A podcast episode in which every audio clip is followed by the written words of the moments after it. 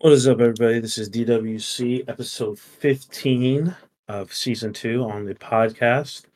Um, make sure that you listen to us on Apple Music and Spotify. Our numbers are growing, and we are so thankful for everybody that is listening. Uh, continue to listen and chat and whatnot. You can hit us up on Twitter at DWC 2022 and on Instagram, Defense Wins Championships 2022. We are so excited to enter um, the near the end of season two, and then we'll talk about or the end of the regular season in the NFL, and then we'll talk about the playoffs and whatnot. And then we're gonna be doing some huge steps for season three. We'll be live streaming um, this episode on YouTube so you guys can see our beautiful faces, and we'll still be posting the audio on Apple Podcasts and Spotify podcasts. But let's go ahead and get into the noteworthy games of the week. We have six of them, and we're going to start off with the Buccaneers at the Falcons. Um, the Buccaneers beat the Falcons 29 to 25. Normally, we wouldn't be talking about this dumbass game, but this is playoff implications because the NFC South is so dog shit. Three way tie right now in the NFC uh, South. Six and seven, Tampa Bay, Atlanta, and New Orleans, all dead locked even right now. And they all are eerily similar in points for and points against. It's actually kind of disgusting. Um, I mean, man, the Buccaneers went in there and they broke the home curse or the away curse that they had. The Falcons, man, I just don't. I just don't know. I can't pick the Falcons right ever. So if I pick the Falcons to win, they will lose. They will assuredly lose the game. And this game to me just came down to the Buccaneers didn't make any mistakes at all. And the Falcons did. They had a Ridder had a turnover, an interception in the first quarter or the second quarter, I don't know which one it was, and then a safety in the first half. And mm-hmm. then Younghoe Koo, who never misses, this man never ever misses. He's been one of the most clutch field goal kickers in all of the NFL. I picked him up in fantasy this week. Motherfucker misses two field goals in this game. so I don't I don't even know. I can't trust any of the Falcons players. The Buccaneers, I mean, they got I mean, all the fucking everything about this game was just Falcons moving the football, moving the football, moving the football, and they still just could not win. I think they had their opportunities, but the Buccaneers just, like I said, they made the least amount of mistakes, and that's really what it was. Baker Mayfield had he only completed 14 passes, and they scored 29 points. I don't know, just a weird game all around. Yeah, to me, the only one that like decided to show up was Rachaad White. Um, I think people need to start giving him some more flowers uh, in this shithole of an organization. He is outside of like the already known stars of like Chris Godwin and Mike Evans. He has slowly become like one of the key components in this offense. Um, this is super weird. We already have our like necessarily gripes, but we know who Desmond Ridder is, and this man passed for 347 yards. 172 of it went to Drake London. Um, if you're like me and did not start him in your fantasy team, you're watching that smooth 29 points on your bench. Thank God I won still, but um it's just, you know, it's always weird having to attempt to play any of the skill positions for the Falcons because of their limitations and at quarterback and at coach. Um it was just tailored to opposites. I mean, Ridder had 347 yards. Um, the Falcons kind of just threw the ball, which is not like really their identity. And then the Buccaneers just ran the ball, had great field position, like you said, with the safety. Um, the Falcons should have won this game, but Koo went one of three. As soon as he got like the best percentage for kicking, uh, after Justin Tucker missed that one field goal, it just went to shit. And like you said, usually he doesn't miss, so it's very. Yeah, I'm, I'm just like, I'm I might just be done picking the NFC South. Like any game they play in, I'm just if they play each other, I'm fucking done. I'm over it. The Falcons have played. I think all their losses and wins have come within. Um, it's been a one possession game, except for three. I think the Mhm. Lions and the Jags beat the Falcons pretty bad, and then the Falcons' first game of the season beat the Panthers by like 14 or something. But other than that, it's like some of the craziest games you will watch. Like the Falcons are, I'll give the Falcons credit. They don't quit, and they're always in the game. So, but man, they are just. Man, I don't know. Honest, like your honest opinion, what is holding the Falcons back? Is it Ridder? It's got to be Ridder, right? Um, I just don't think, and it's weird. This is like the worst time for this realization, but like it's been it'll be 15 weeks now, and I still think this team doesn't know what their offensive identity is. And yes, like the quarterback changing and the quarterback play overall does not help, but I think it starts upstairs. And I don't know if he Arthur Smith just has too much on his plate, but I feel like and I mean neither of us have ever coached, so we don't know or called plays or anything, but like it can't be this difficult. I mean, and I'm gonna every time the So what? Call plays? yeah, Oh, whoa. No, I'm sure that's difficult. I know, but like with, I'm saying like to not have an offensive offensive identity still, like I think a lot of offensive identities come from the QB position. You know what I mean? And I don't think Arthur Smith, one, this could be part of the problem. I think Arthur Smith is very arrogant and he'll never admit if he's wrong or if he made the wrong decision and stuff. And I think he just has not made up his mind about who he wants or needs to play QB. So, to your point, I think it is causing an identity crisis. And also, playing from behind can also, like, there's so many factors in it. You know what I mean?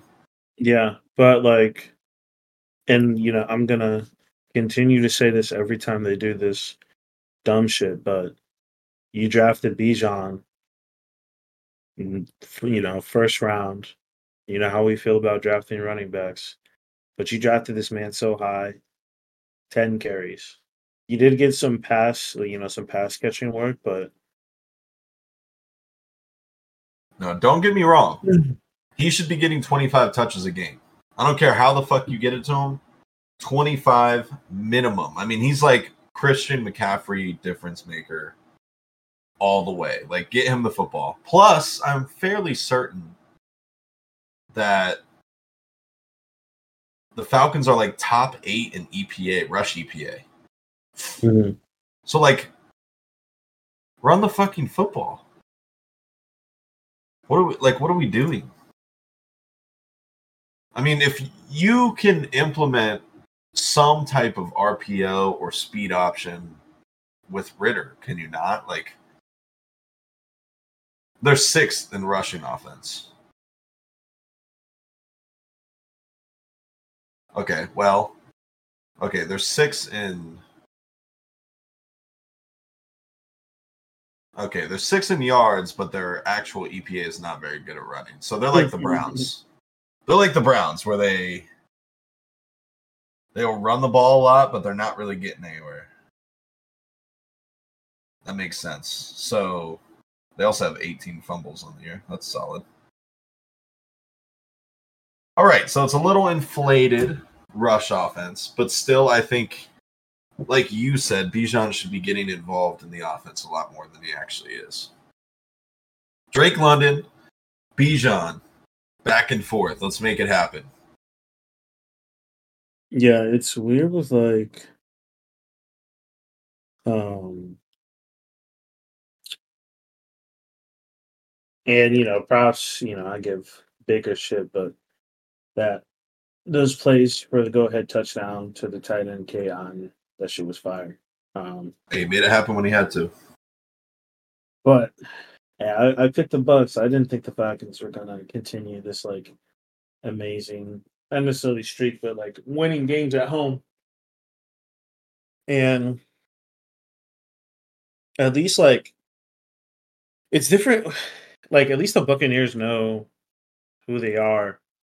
At least I know who they are, and I just say the Falcons just have like too much. I think they have too much on their plate, but I think it can be solved with some humility. Like Arthur Smith, they're not going to be fucking perfect. Nobody's perfect. Um, I wasn't expecting you to be much, let alone, you know, be in the top to potentially get a playoff game with Ridder and Heinicke. But hey, you're almost there. I do, I do see them if they want to progress in the future, like for next year. I do see them getting a quarterback. Um, some mocks and like some research and not research but news think they're going to try to trade up uh, with the Bears to get Caleb.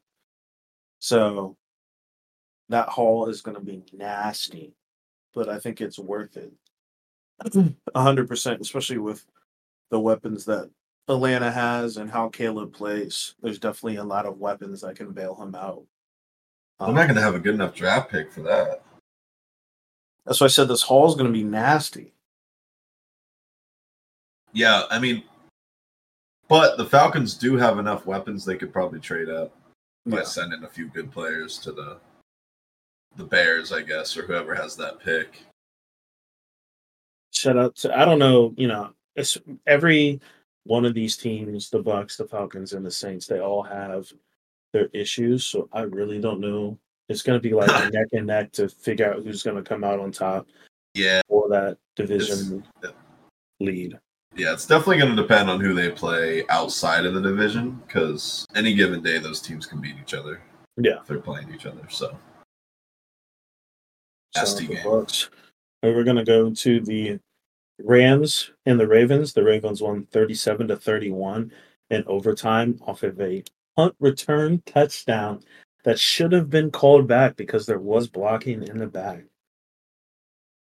I'm so tired of the Ravens getting away with this stuff. it's not even like whatever, the block in the back wasn't called, but these motherfuckers keep winning these games and I just don't understand. This was, I mean, you could argue this was the best game on. Yeah. The entire Sunday. It was two good QBs, two good offenses, just going up and down the field. And I was completely wrong with my prediction the week before. I said the Ravens would probably smack the Rams because a lot of the time West Coast teams are very sluggish on 1 p.m. games in the East Coast when they have to fly over. But I was wrong. The Rams came to play. The Rams are here. I know they're six and seven, but who the fuck wants to play the Rams right now? That offense is moving right now. Matt Stafford looks good. He's not turning the football over like he used to. I mean, he's still probably going to have one or two where you're like, what the fuck was he looking at? But I mean, Kyren Williams is back, and it's like their offense is completely different. I'm impressed. I think yeah. they're still below the Packers though, even with the Packers losing to the Giants. So since they lost the head to head, but still in the playoffs or near it. I think they're near it. Yeah. Um they shocked yeah, me though. I'm just like you, I was shocked. Um I thought they were gonna get fucking not necessarily smoked, but I didn't think this was gonna go to overtime. Even watching the game and how like before the fourth quarter and during the fourth quarter how the scores were going, like field goals and touchdowns, I was like, this game can't go to overtime, right? Because like the the point differential was just so weird yeah. that I didn't think that they were gonna tie. It was another game with a safety. Yeah, because Lamar had a safety. Um, but like you said, Matt Stafford did great. Um, I do think if you play someone like the Ravens, or if you played someone like if Stafford played someone like the Browns or someone like the Steelers, um, with the injuries that we all have, um, it's really hard for you know backup DBs and third string practice squad players to play man up. So it's a lot of zone. And Matt Stafford is just fucking one of the best, probably top three in the eight, two or three at picking apart the zone. yeah, he's a Um, freak. And Puka Nacua made some great catches. Cooper Kupp, you know, he was back to form, eight for 115, one touchdown. Um, so they're they're coming along now. The the last four weeks, they're gonna get gonna determine was it for not or what. I mean, it'd be nice for them to win, but if they don't get in the playoffs, then you know they're only gonna they're gonna have to do some work on the the draft. Um, I don't think it's a very good offensive line draft. Um, so they're gonna have to besides like center. I think center and tackles are good, but I don't think it's a really good guard um, draft. So they're gonna have to figure out uh, what they want to do because I do think that they need offense and I think they need pass rush as well. So should be interesting to see what the Rams do. Um, Do you think nine and eight gets them in the playoffs? So, so there's five teams right now in the NFC that are on the bubble at six and seven. Um, the Rams have the head-to-head against the Seahawks, so the Seahawks don't really matter as long as they keep pace. The ones, okay, so this is the thing. I think the Packers will probably make it because they don't really play anyone Uh-huh. the back end stretch. I know they just lost to the Giants, but I think they probably make it. The Vikings are at six right now. It's seven and six. That's the separation. Them at seven and six. I would assume nine and eight is the marker for the NFC. Now for the AFC, it's around ten, right? You probably have to win ten wins or get ten wins to make the playoffs in the AFC. I think the NFC is like a game or two below that, which is disgusting to think about. But I mean, the Rams, realistically, they're sitting at one game outside of the playoffs right now, and they play the the Commanders, Saints, Giants the next three games. You got to think they have to win those three games, right? yeah, yeah. And then they play the 49ers to end the year, which I mean, they played the 49ers tough the first time, but this is a whole different 49ers team, I feel like. Yeah, it depends on if they can. Oh, well, wait a minute. If the 49ers lock up that one seed, Yeah, I was gonna say it depends on if they lock up the one seed. They might play. I would like to see the Rams in the playoffs because I would like to see the Vikings out. I don't think the Vikings deserve this spot that they're sitting in. I think the Rams should be in. Uh, you could probably argue the Packers after that last loss. It's kind of hard to say, but I mean, I think a lot of people would probably rather see Jordan Love than say Geno Smith, Desmond Ridder, or Derek Carr, right? Because those are the other Mhm. four options. But yeah, I'd like to see them make the playoffs. I mean, they they they've just had a really hard schedule. Kind of ridiculous, to be honest with you. Yeah, I mean, the I think the Ravens, bar any injuries, knock on wood, um, I think the Ravens are going to come out uh, at the top, number one. Nah, no, Browns are taking that. No, y'all, y'all motherfuckers ain't taking that. I, I think the Ravens are gonna. I mean, the Ravens play the Jags. I mean, they their their schedule at the end's not easy. They play the Jags, the 49ers, the Dolphins, and then the Steelers. I do see them playing all their players um, against the Steelers, so they might hang 40 on us. Um, or they could lose. Lamar Jackson's not really uh, his record against the Steelers is not great. We got to do like a like a playoff prediction next episode Yeah. Well, and seeding, like predict the seedings. mhm. But both of you, both these quarterbacks had great game. Um, Matt Stafford, 294, three touchdowns. Lamar also threw for three touchdowns, 316, and he had 70 yards rushing. Um, it was just a, it was just a great game overall. Um, weird to see the receiving leader for the Ravens was Odell. Hey, he's coming alive the last four weeks. I'm not Yeah. gonna lie. his um I think I think him at the Ravens is like shitty to say because it's my rival, but I think he like him as in the Ravens is perfect, being able to like sneak under. Um, Zay Flowers had a great game as well. So did Isaiah Likely. Got him on my uh, that's my starting tenant. So we lit. Um, but yeah, a great game. Glad it went to overtime. Was hoping to see offense, like an offense score, but punt return was funny as well. Especially that dude just fucking diving in the end zone. Um, yeah, it should have been a block in the back, but I'm not upset with. I mean, I am because the Ravens won, but like as a fan of football, I'm not upset with the ending. Yeah, I mean it was the ending was great, but it went the opposite way of how I wanted it to go.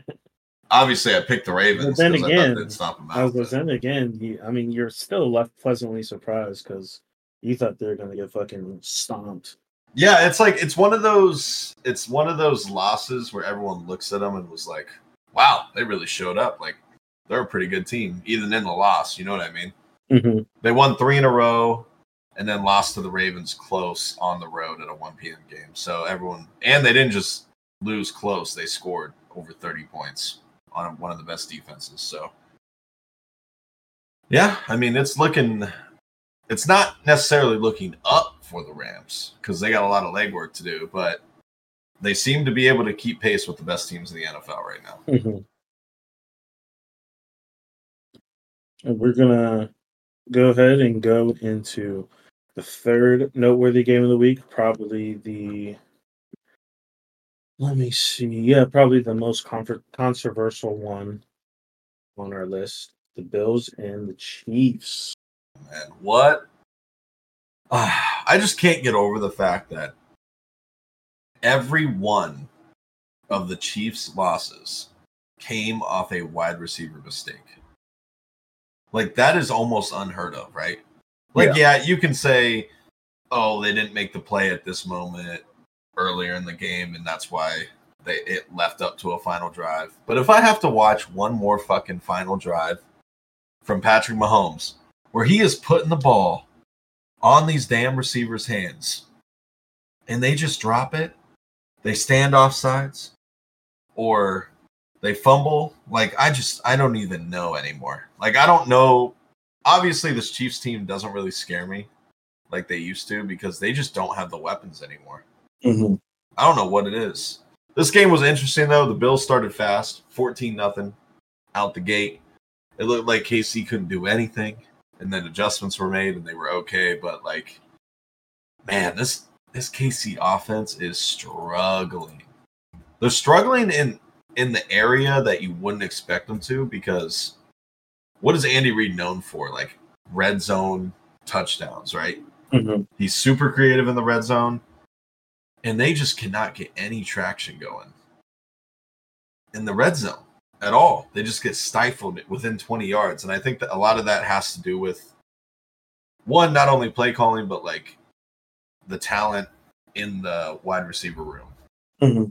Because, I mean, you can only do so much as a coach with what talent you're giving, which it isn't given. Like, there's no excuses for what they did with that wide receiver room. They could have made moves at the deadline. They didn't.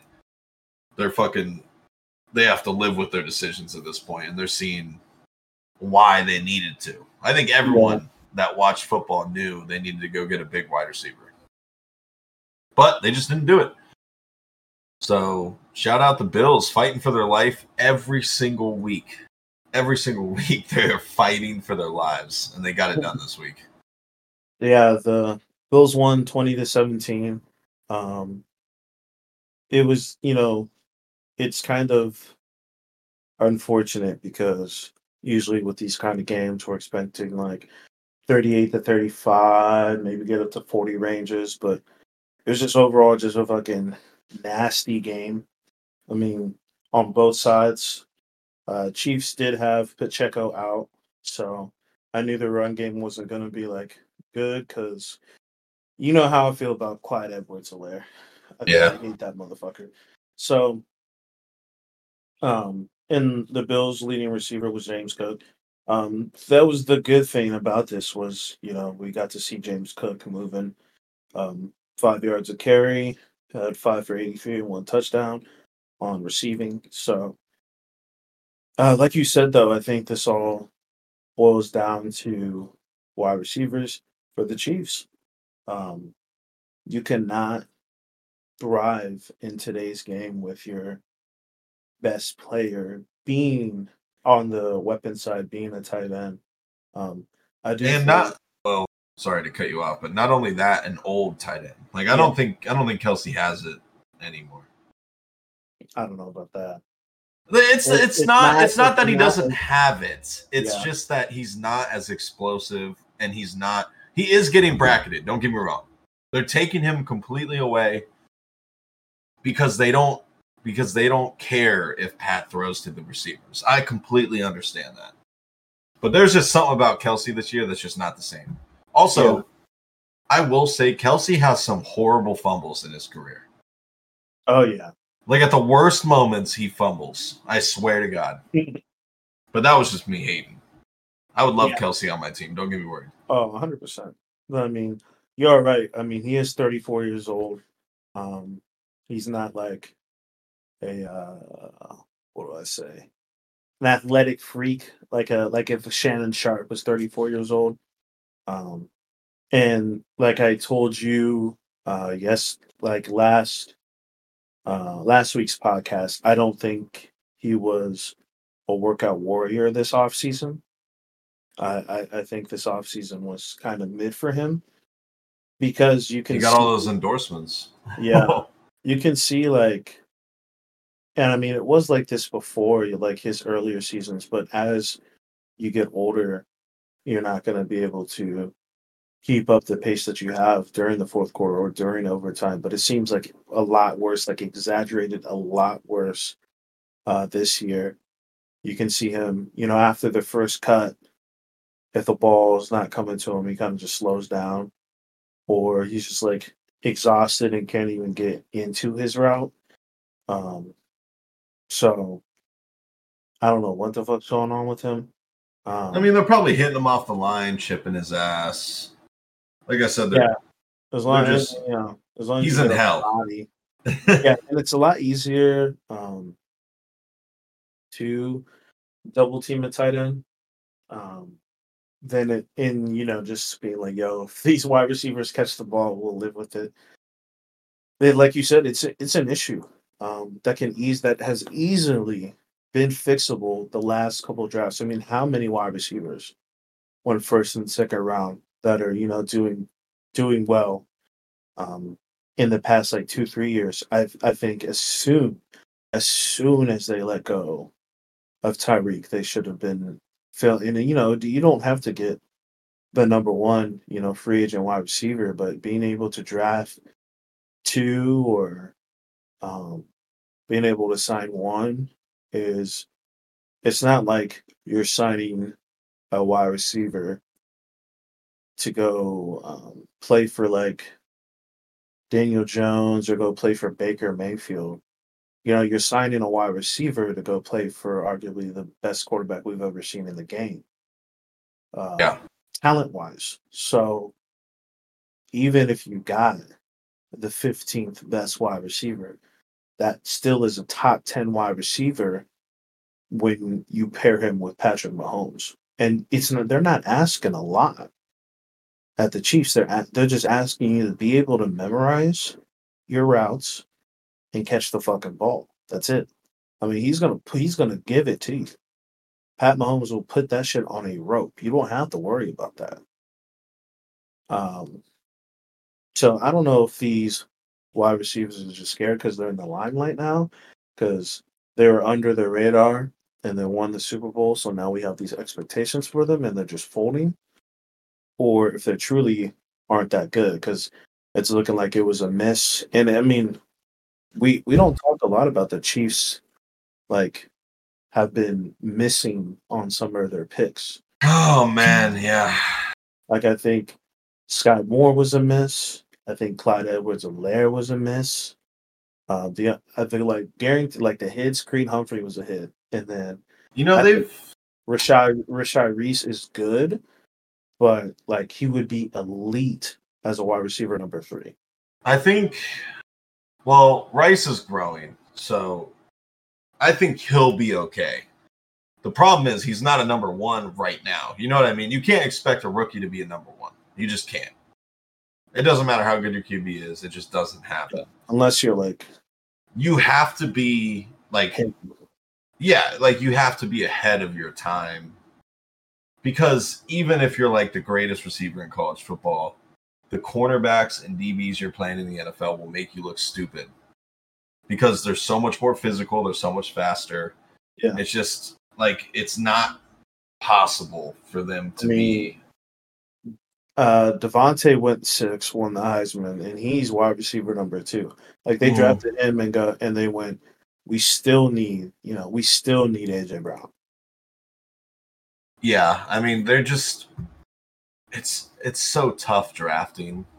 and like we've talked about numerous times, um like no one understands really how draft uh what is it called like where you get drafted doesn't always mean like draft value in Mhm. general like a third round draft pick really isn't expected to be anything in the nfl most of the time that's just how it is like if Mhm. you get a few years out of him or he's a rotation guy that's a pretty good draft pick but but yeah like in terms of what they thought this wide receiver room was going to be, um, that's where they fucked up, in my opinion. Like you can argue all day about is Skyy Moore, is Rashee Rice, are they are they good picks? You could argue that all day. Their biggest mistake is deciding to roll the entire season with that young of a receiver group and that mm-hmm. and the fact that they're so unproven. You know what I mean? Skyy Moore Yeah. the year before was he really didn't have a great year as a rookie. So Yeah. I don't know what they saw over camp that was like, yeah, we can make this work throughout the whole season. And it's it's really showing. The pressure that's put on Kelce each week and Pat Mahomes is like absurd right now Yeah. especially Mahomes, and we saw it like after the game, whatever. Mahomes can say he was mad about the call. He obviously was. But you can't tell me week after week after week of his receivers dropping easy catches, uh, dropping game winning touchdowns, lining up offsides. You can't tell me that he was that frustrated just about the call, right?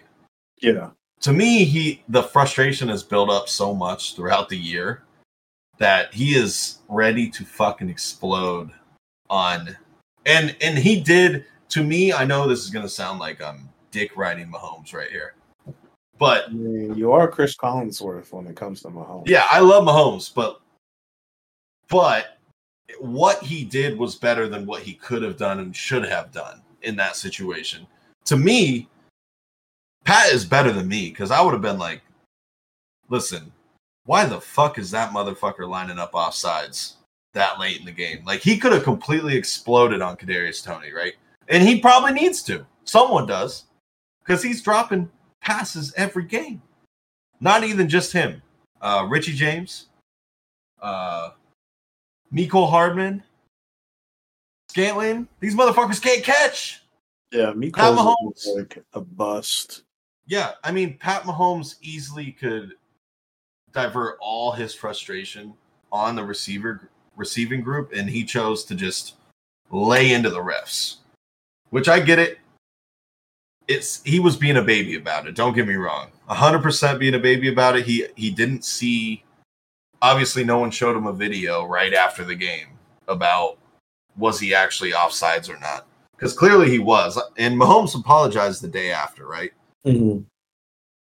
So it's really not like crazy that we got that reaction out of him. He was very emotional after a loss. His receivers haven't helped him all year. I just think we were like, it just, like, I would be the same way. I don't know why people are freaking out about it. It makes no sense to me. Yeah. Now, Um, I will say what he said to Josh Allen was stupid. Yeah, that was fucking Because why the fuck? Josh Allen doesn't give a fuck. What is he supposed to say to that? You know what I mean? And that's another thing Pat did apologize for. So Yeah, I'm. I'm on. You know, I'm not a Mahomes meat writer like like Reed. Uh, I am like a slight meat writer because I do think he is the best. And you know, it's not like we're 15 years old. You know, we're 26. We've seen Brady. We've seen Rodgers. Uh, we weren't able to see like Brett Favre, whatever, or you know, um, Steve Young or Joe Montana, blah blah blah. But you know, we saw arguably the best um, player in the NFL and Tom Brady. Um, but this, you know, Patrick Mahomes to me is the best quarterback talent wise that I've ever seen in my life. Um, but he, like you said, he he's better than me, bro. You could see when he was yelling, you could see the like this is not this like when he's yelling, this is not what he means in the sense of he is not just ripping the ref. Like I think he is ripping everybody. I think it starts top to down. I think the offensive lineman could be better. Um, I think I think their two tackles aren't as good as advertised when they got them. Um, I think the interiors, besides the center, I think the interior is kind of wonky too. When it comes to great pass rushers, I mean, the Bills got three sacks, but the hurries and the hits and um, were detrimental to the Chiefs and how they're moving the ball. Uh, especially if your run game gets stopped. I mean, when the run game got stopped for the Chiefs, they cut that shit early, like 11 carries for Clyde. Like, they cut that shit off early. Um, yeah, But like you said, this needs to be directed to the wide receivers. And I don't know. Like, they have some veterans on there, and I don't know how Kadarius Toney would take to someone like ripping him. Oh, he probably wouldn't take kindly to it. No. But um I would say you know more than me, but this is you know, this is not like you said, I don't they're they're it's there I can't have sympathy for the Chiefs because they walked into the season with this. Yeah, It wasn't like someone got injured and this is where they are now. They walked into the season with this. Um, they acquired the wide receiver. They acquired Richie James. This is two. These are two Giants wide receivers, previous Giants wide receivers that the Giants were like, y'all can have them. Um, they got Mecole Hardman, who I think is a shell of himself now. They got uh, MVS, who I, you know, I think once you once you um, accommodate with the two high safety, it it's all in the intermediate. It's really all up to the wire. Once you take once you take the two high safety, there's no threat of the deep threat. It is all on the wide receivers. In sense of, can you get up if if the D threat is gone? Can you get off your route and can you make a catch? Because the eight, the five to eight yard plays, passing plays, are going to be so crucial for the Chiefs moving forward with this two high safety look. That that is where they're going to have to win games. And if you can't rely on your wide receivers, hell, you can't even rely on your star tight end because sometimes he's just going to drop the fucking ball. Yeah, regardless of a if a you know a drop pass or a fumble, then the pressure just uh, I think I think the pressure has been going on for 14 weeks now on Patrick Mahomes, and he's just now exploding.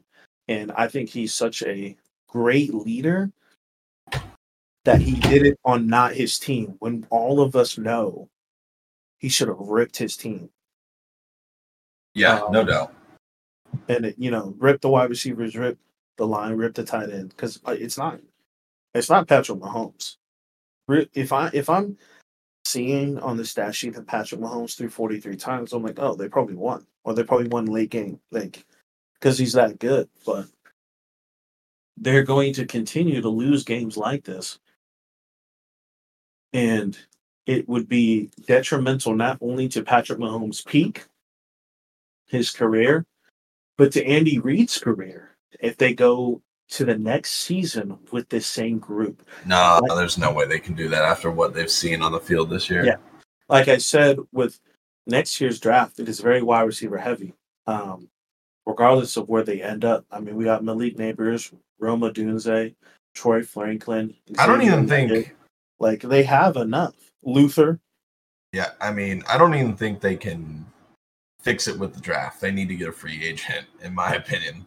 I think. I think, but I, you know, if they could get like Mike Evans will be a free agent. If they could get like, I think Brian Thomas Jr. will be great for them too. Like they just need. I don't think Travis Kelce is the bailout anymore, unless he shows me next year with like a crazy offseason. But even if he shows me that, Travis Kelce will be 35 next year. I mean, yeah, you can only do so much when you're the only threat in the passing game. I mean, outside of Kelce and then Rice, somewhat emergence, there's nobody. Skyy Moore didn't even have a catch last week. Well, yeah, like I said, Rashee, I think Rashee Rice would be an elite number three. This is not. This is not, or number two if he continues to. I think he could be a two, but this is not. This is not your number one.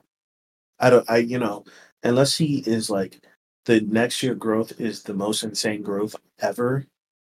I'm talking like AB growth. Like this. This is this is the cat I think for that I've seen from Rashee Rice. And don't get yeah. me wrong, you know, a wide receiver two can still get, you know, hundred yards. But it just depends on if you want to show up. Like you like you said, there's there's wide receivers in the draft, there's wide receivers free agent. You can go trade. Uh, Mike Evans, Tee Higgins, you know, you you should have you should be able to sign that check because you have Patrick Mahomes. And you cannot rely you can't rely on him being Superman all the time because we can clearly see the frustration from him. It's funny but, we took uh it's it's unfortunate for the Bills because they won this game at Arrowhead and all the headlines are about the Chiefs. Yeah. I yeah, get shout it. out the Bills. I yeah, think the big Bills, win. I think the Bills will be able to sneak into the playoffs. They're sitting at eight. No, they're sitting at eleven right now. I think they're going to sneak in. Well, I they think they're going to winning. I think they're going to knock us out. I think they're going to knock the Steelers out. I don't see the Steelers making They play the Cowboys this week. They lose in that game. Yeah. they lose in that game. All right, let's nine go to the next game. Like a nine and seven. Yeah. Uh, next game. Still, next game we're going to talk about this team again getting fucking blown out, but like I was telling Reed before we started the show, we got to talk about the top five teams playing each other, even if it was a blowout.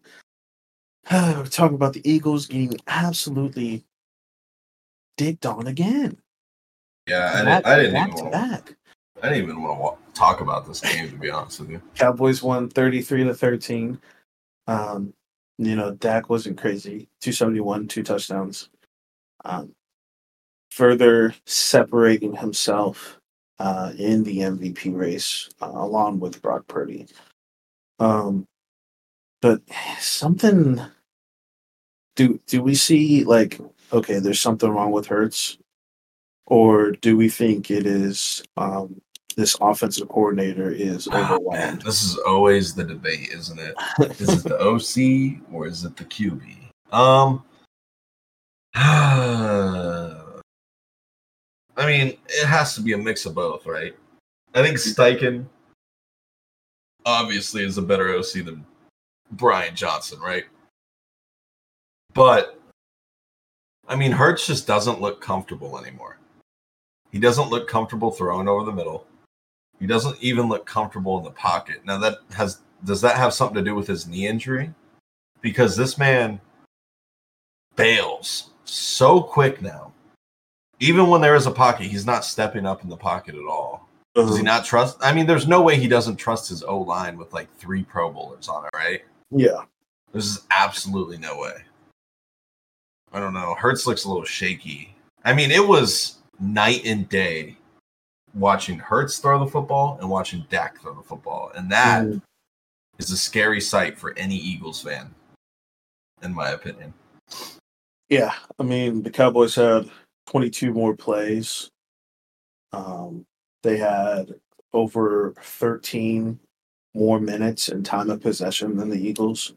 Uh, when you're looking at the Eagles' stats, Hurts only threw it 27 times. Um, D'Andre Swift only had 11 carries. So the Cowboys' defense was fucking smothering. They just could, the, the Eagles just couldn't finish, and they had three turnovers. It really yeah. was. It all started with that first fumble on the first drive for the Eagles, and it just went downhill from there. Like as yeah. soon as they got within the 25 yard line, they just went stupid. Is basically what happened.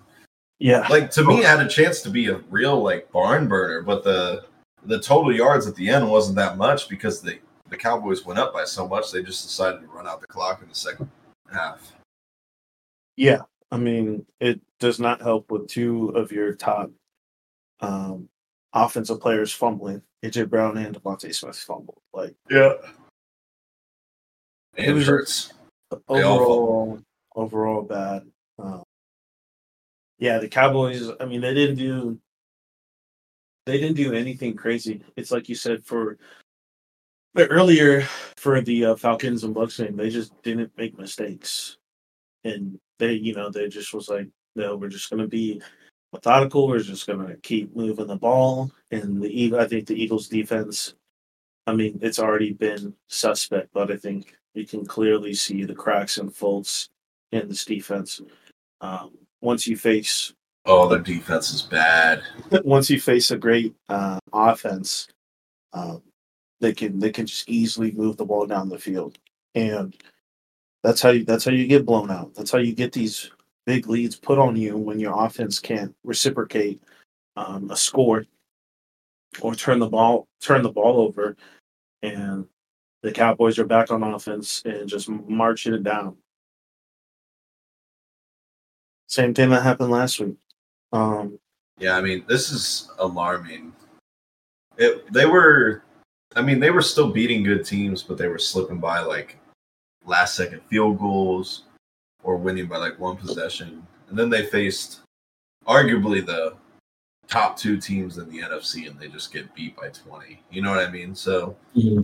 this is not looking good for the Eagles. The thing is, the good news is is that they're 10 and 3 and they have four games to get the ship right.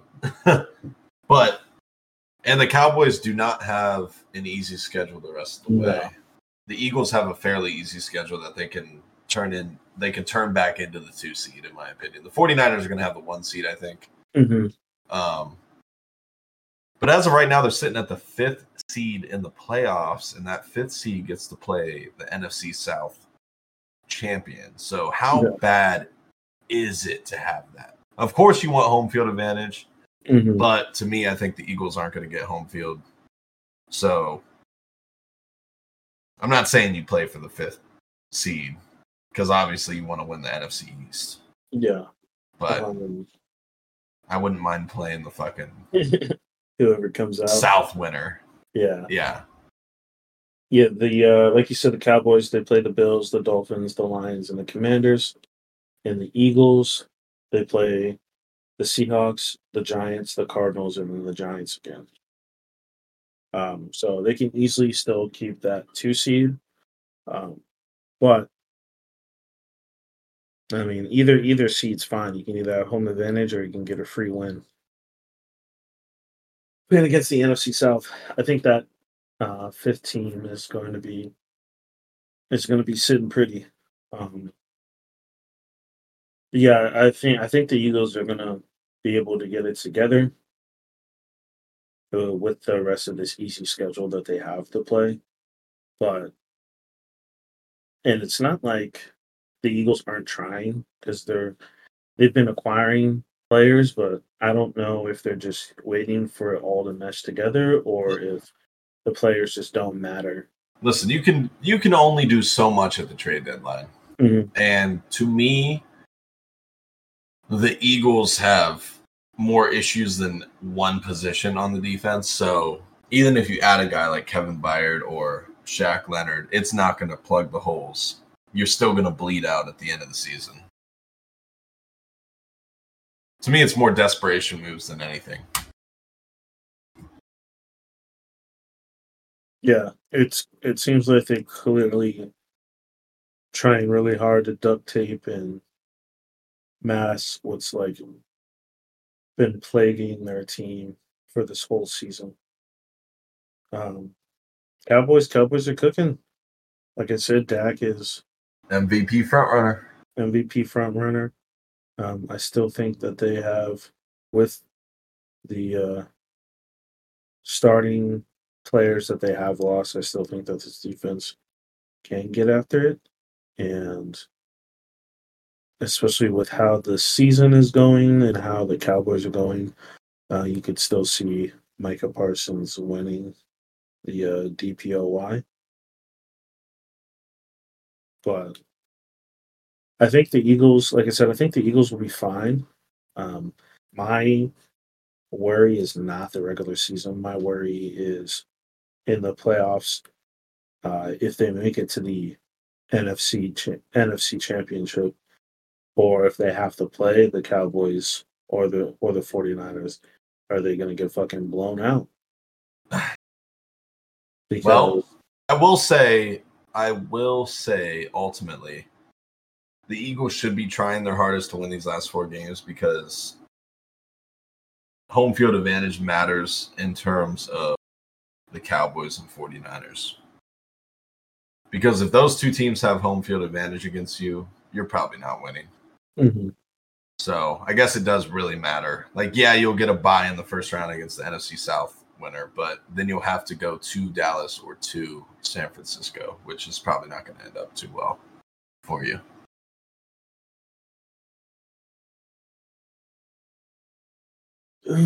this, uh, I mean, at least they get to play. They get an extra day of rest. They get to play Monday night. Um, so I'm not concerned. Uh, I will be concerned. Realistically, they should end out four zero. Um, I am a little bit concerned with um, them going to against the offense for the Seahawks. Um, but the Seahawks are inconsistent, so they could still. Um, Seems like another Cowboys Seahawks type of vibe. High scoring. mhm.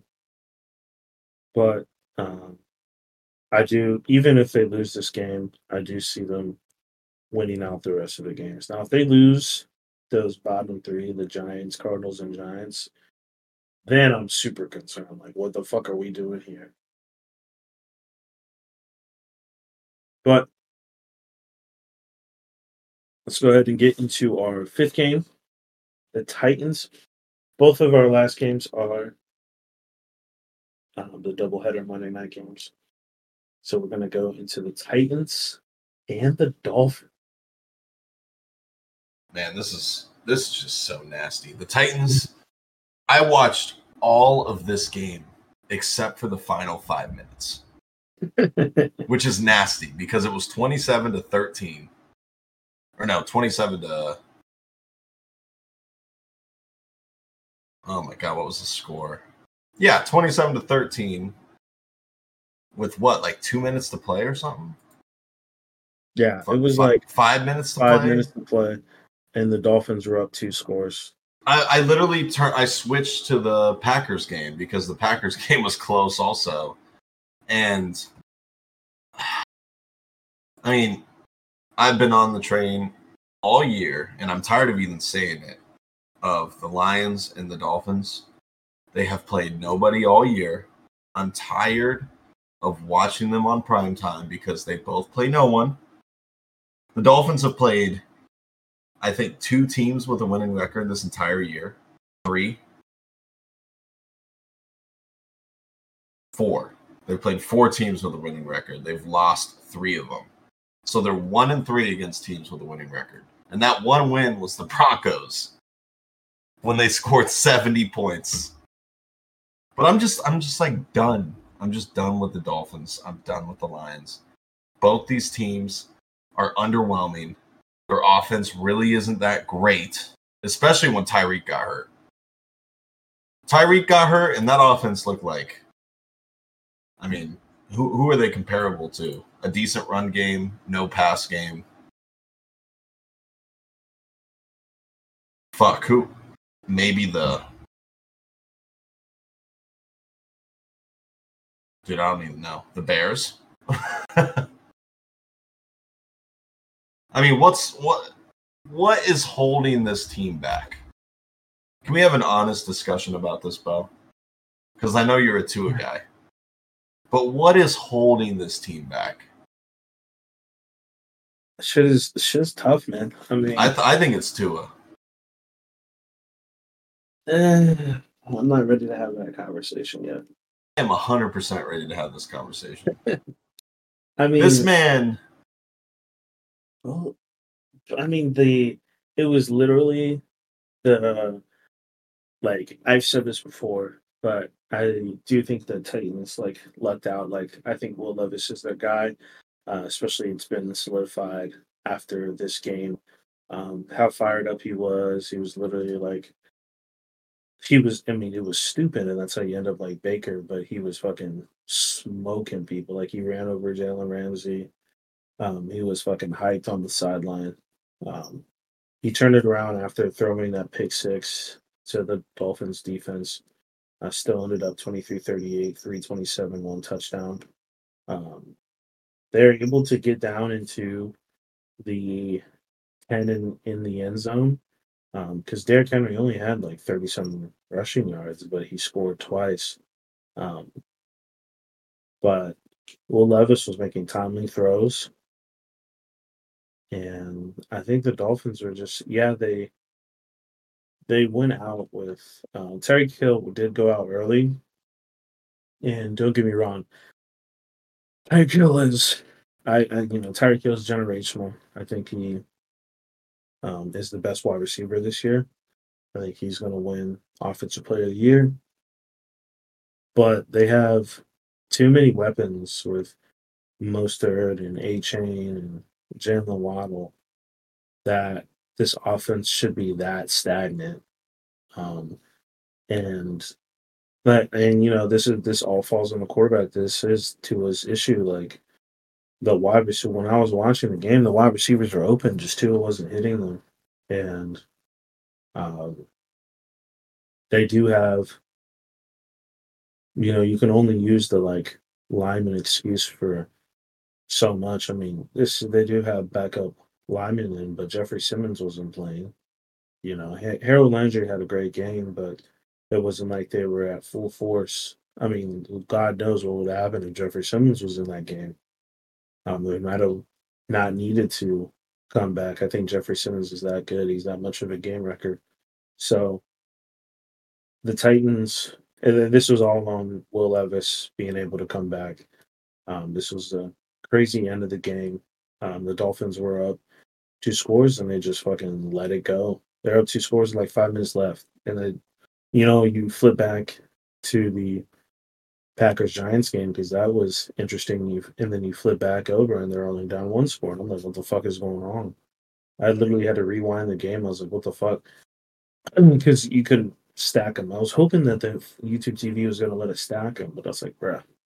So, yeah, this is this is not good leading into the playoffs because injuries injuries can happen if you and if you lose your star player.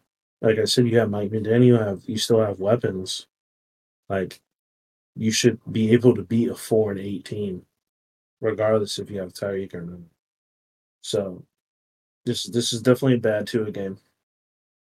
Not making excuses for. Oh man, I ain't gonna lie. I, I I put the under for his touchdown passes in the game because I don't believe in that It's nasty work. at all. I don't believe in him at all to win any game that's important. He is a system QB. McDaniel makes him look good. He has the best talent around him out of any NFL team. And it's not even close. I mean, Jalen Waddle is the second option on that team. What does that tell you? He's got two track star running backs. Like what what are we doing here? What are we defending at this point? The man hasn't beaten a good team all year. All fucking year. What does that say about him? Shit, what does that say about Mike McDaniel?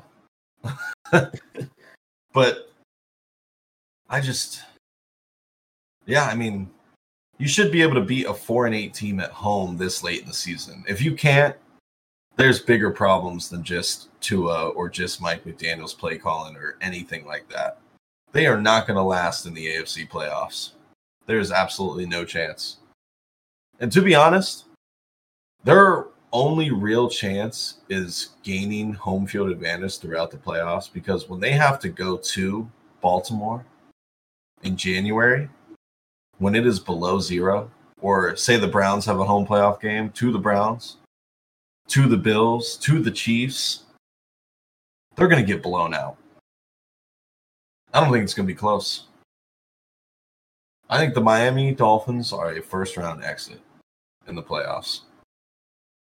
I'm not saying that. it depends on who they fucking play. Does it though? Like, all right, so we'll go we'll go seed by seed. I think the only team they could probably beat right now in the playoffs are for sure, like hundred percent beat are the Steelers and the Jaguars.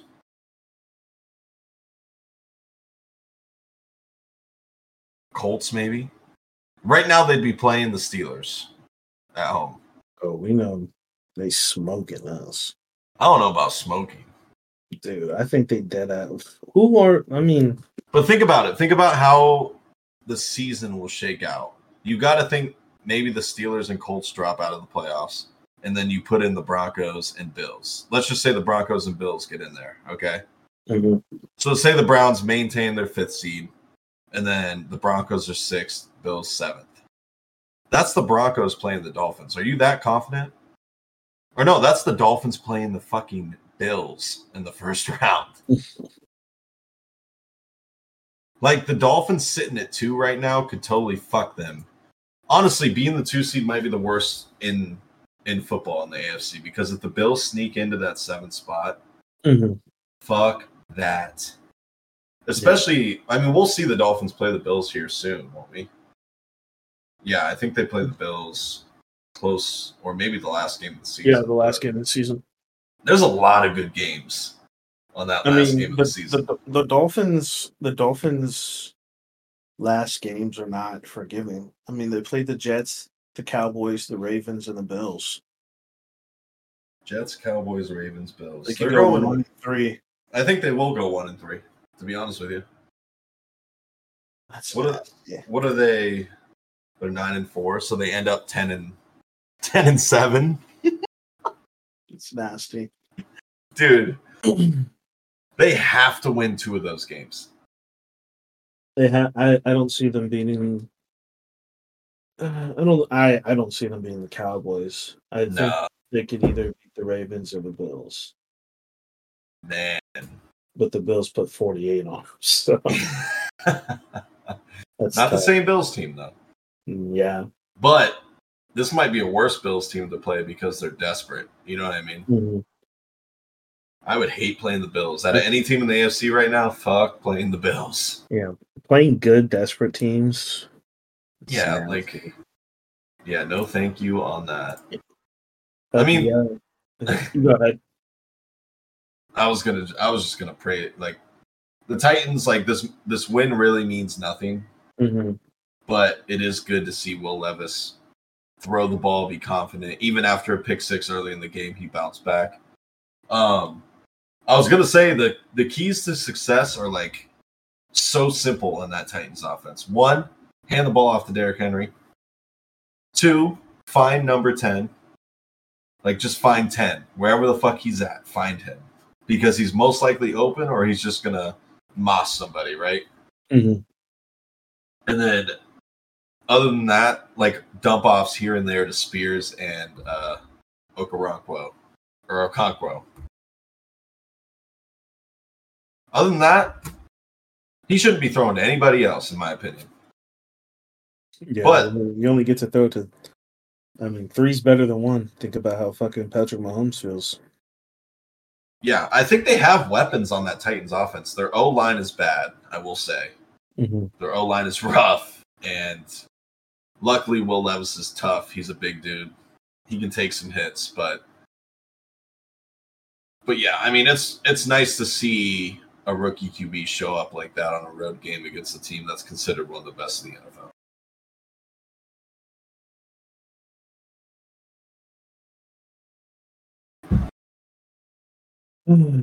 This is this is yeah. I mean, this is good for morale for the Titans um, going into next season. They don't have to worry about do we need to draft the quarterback.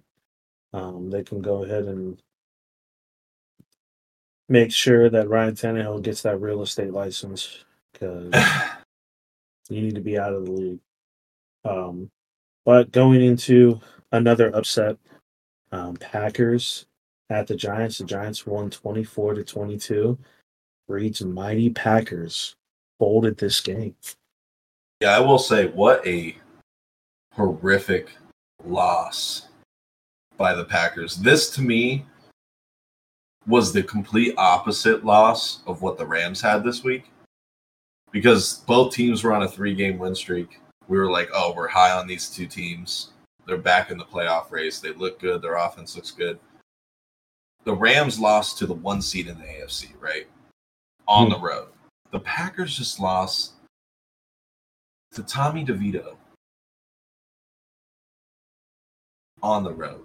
Hey, DeVito been on a little heater, bro. He's been on. I wouldn't even call it a heater. Like it's just these. This is a loss that These four and eighteens, man. They, they, they're cooking. this is like this is a loss that is just embarrassing, right? There's just no way around it. You just have to talk shit about how they lost this game. Because let's be honest, you don't. This late in the season, when you're trying to make a playoff push, everything was lined up perfectly for the Packers, right? Mhm. Everything. Like we went through their schedule Giants, Bucks, Panthers, Vikings, Bears. You're not playing a single, besides Baker, you're not playing a single starting QB. Uh, you could say Justin Fields. But like, we're, we're talking minimal to below average QB play from five straight teams that you're going to play. And you have Jordan Love, who's coming off three straight wins against two good teams and one. I mean, the Chargers. What you whatever. Justin Herbert's on the team, so they're feisty. But other than that, like, come on, this is a game you have to have. This is a game that can separate you in the NFC to make that push for the NFC North because the Lions are losing. This is just horrid. This is a horrid loss, and I have no other words than that on this game. Yeah. Um, it just the the Giants defense played really well against Jordan Love. Um, interception. Uh, he was able to dish the ball around to a lot of people, but nothing really stuck out. Like it wasn't like crazy yards. I mean, Tucker Kraft had the most with 64, and after that, it's literally half. It's Romeo Doubs at 32. So they weren't able to move the ball fairly well. Uh, I think the third down uh, efficiency five to 14. Um, you're just not going to be able to get it done if you're on third down that many times. Um, and, you know, just when, because a couple weeks ago, just when Reed was slightly giving props to AJ Dillon, 15 and 53, three and a half yards. I mean, he was give when you were watching the game, anytime they gave him the ball, he was just getting fucking stuffed. Like, Yeah. could not get past fucking the first level. Um, Saquon had a good game. I think once you get to the, it's dangerous when you're like, even in in any aspect of football or, you know, boxing, and UFC, any kind of thing. Once you are more of a methodical team and you're just going against that team that just does not give a fuck you know that you know they're they're just out here just trying to have fucking fun. They're just throwing around running around fucking hitting you. Um if you don't shut that shit down they'll fucking pop you in the mouth. I mean the giants i mean the packers had three points back to back in the second and third quarter and the giants had 21 points. Like that was the difference of the game. Um i think the you know i think the packers are going to be fine I do think they're going to make the playoffs, but this was not like you said. This was a game that you cannot lose. Same thing with the Dolphins, and the Dolphins are in a better position than the Packers, um, record wise. Like you should not be losing these games. This was supposed to be a boring ass Monday night. There's supposed to be two good teams beating up on two bad teams. But in this case, any given Monday, but any given Sunday, I mean, these just because these teams have losing records, just because these teams are four and eight, doesn't mean that they're not going to come out and give you a fucking fight. And if you're not able to come back or hold the hold the lead, you will find yourself losing. Um, same thing as you said about the Titans. This doesn't really um, do anything for the Giants, um, even with uh, the Tommy DeVito rise. It's a, it's a good meme, but I don't expect it to continue next year. I think the Giants do need to go out and get a quarterback. I think they need to realize their humility and go get a quarterback. Um, I think the Packers are fine. They just need to, in the race for the NFC to get to the uh, playoffs, they need to win. Um, realistically, you would like to see them win three out of four games um, to be able to attempt to get a good seeding. Because if you're playing, if you're at seven, you're playing the Eagles. That might not fair for you, but I mean, realistically, the the Giants are still in the playoff race, and same with the Bears. Like the fucking, they win one game and the Packers lose. They have the same record. You know what I mean? Mhm. Like the difference between the twelve Giants at five and eight and the seventh seed Packers is one win, which is so ridiculous. So I think the Giants have more to play for than the Titans because the Titans are 15th in the AFC. But with Tommy DeVito, you're getting stomped out by anybody in the top seed in the NFC. So, yeah, very interesting. It's Shout a tale of, tale of two sides for the AFC and NFC. Everyone is still technically in the NFC race, Mhm. except for the Cardinals Shout out and the I uh, think the Commanders. But Italian stallion, bro. Shout Yeah. out all the Italian memes. Did you see his agent in that? I didn't know that was his agent in that Yeah. pinstripe suit, bro. uh, What the fuck? Um, the uh, what is what is that called? The tailgate looked lit. I mean, they had his family was fucking cooking goddamn chicken parms, like chicken parms is crazy to cook for a football game. chicken par chicken parms, hello pasta, prosciutto. Like it was fucking wild over there, bro. What a what a time to be a fucking Giants fan, and you're winning games. Like, come on, bro. Shout out Tommy DeVito.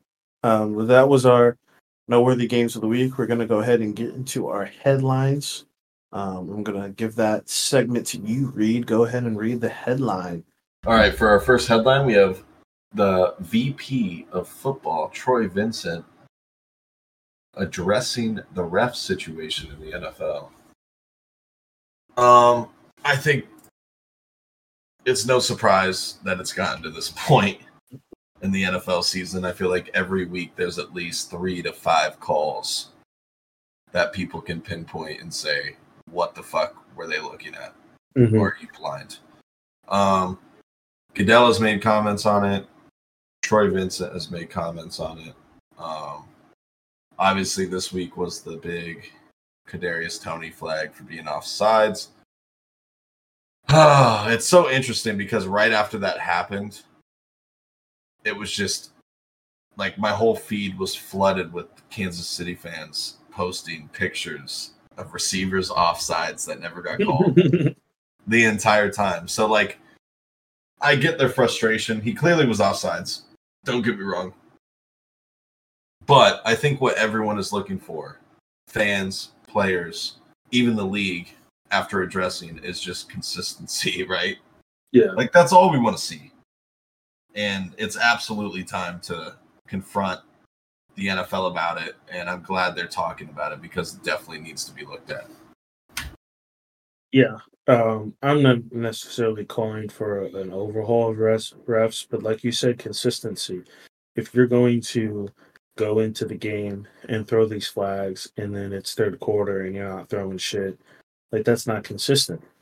If you're not going to throw flags, if you're going to let the boys play, then you need to let that shit go from quarter one, from the first fucking snap of the ball.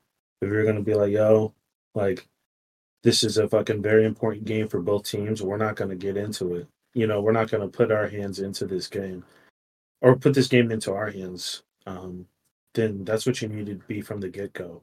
Um, this was a little bit different at the Bills and Chiefs. Like, like this was not on the refs. Kadarius Toney was so offside. Like, Yeah. it it was fucking nasty how offsides he was.